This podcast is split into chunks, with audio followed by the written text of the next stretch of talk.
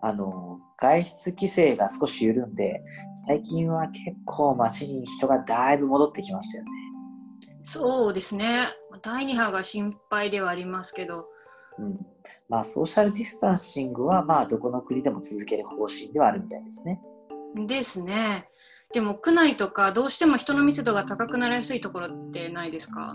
あります、あります。特にあの公共交通機関とか心配ですよね。電車とかってこう完全に避けて生活するのそれはそれで難しいですし。うんオフィスも屋内の人口密度が高くなっちゃうケースありますよね。狭い会議室とか、まあ、コールセンターとかでも出社しないと働けない仕事もありますからね。うん、あの韓国とかコールセンターでクラスター出てましたよね。なんかこのウィズコロナっていうのがどうやらね長期化しそうですけどやっぱり出社時間をずらすとかそういう対処を続けるしかないんですかね。うんもうこの状況が本当に数年とか続くなら街とかオフィス自体が変わらなきゃいけないのかもしれませんね。ああオフィス自体街もというとまあ、コレラみたいなの口から入って感染する病気への対処で都市に下水道整備したみたいな話って結構昔にありましたけど新型コロナの場合人と人が近くなりすぎないようにこう街とか建物も変わらなきゃいけないのかなって。はいはい。例えばオフィスビルとかオフィス街をこう分散させるみたいな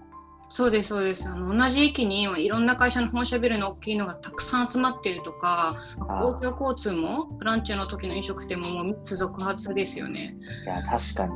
なんかあのオフィスを分散させるってもともと働き方改革とかで出てたアイデアではありますけど、まあ、それが新型コロナ対策にもこう意味があるのかもしれないですよね。うん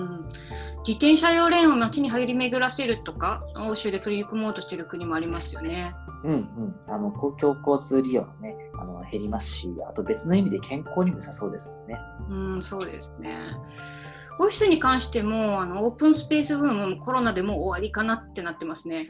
あまあ、一時期流行りましたけどね、まあ、すでにコロナ前から失速はしててでもそれがコロナでとどめを刺されたみたいな感じですかね。うん元から生産性下がるんじゃないかとかって言われてましたけど、まあ、今みたいな状況で同じ部屋にみんな集まって仕事するっていうのはリスク管理的にもちょっとって感じですよね。うんまあ、オープンスペースで社員交流を促進するとかね言われた時期もありましたけど、まあ、今はもう完全に逆風来てますね。そうですね。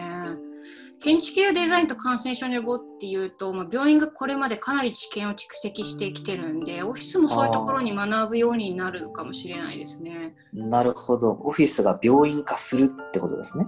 はい手洗い設備を動線上に配置したりとか表面を清掃消毒しやすい作りにしたりとか。ああなるほどなるほど。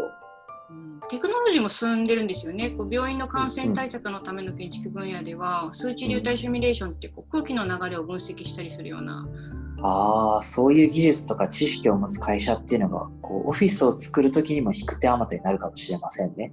はい、新卒説明会とかのアピールポイントになるかもしれませんよ。病気になりづらいオフィスみたいな。まあこれまではね、オフィスを見る視点でもかっこよさとかね、まあ、見た目重視でしたけどね、まあ変わりそうですね。はい、コロナが仮に収束してもインフルとかにかかりづらいオフィスっていうのは会社にも働く側にもいいことですよね。確かに確かに妊婦さんとかもね、うん、働き続きやすい環境にもなりそうですし。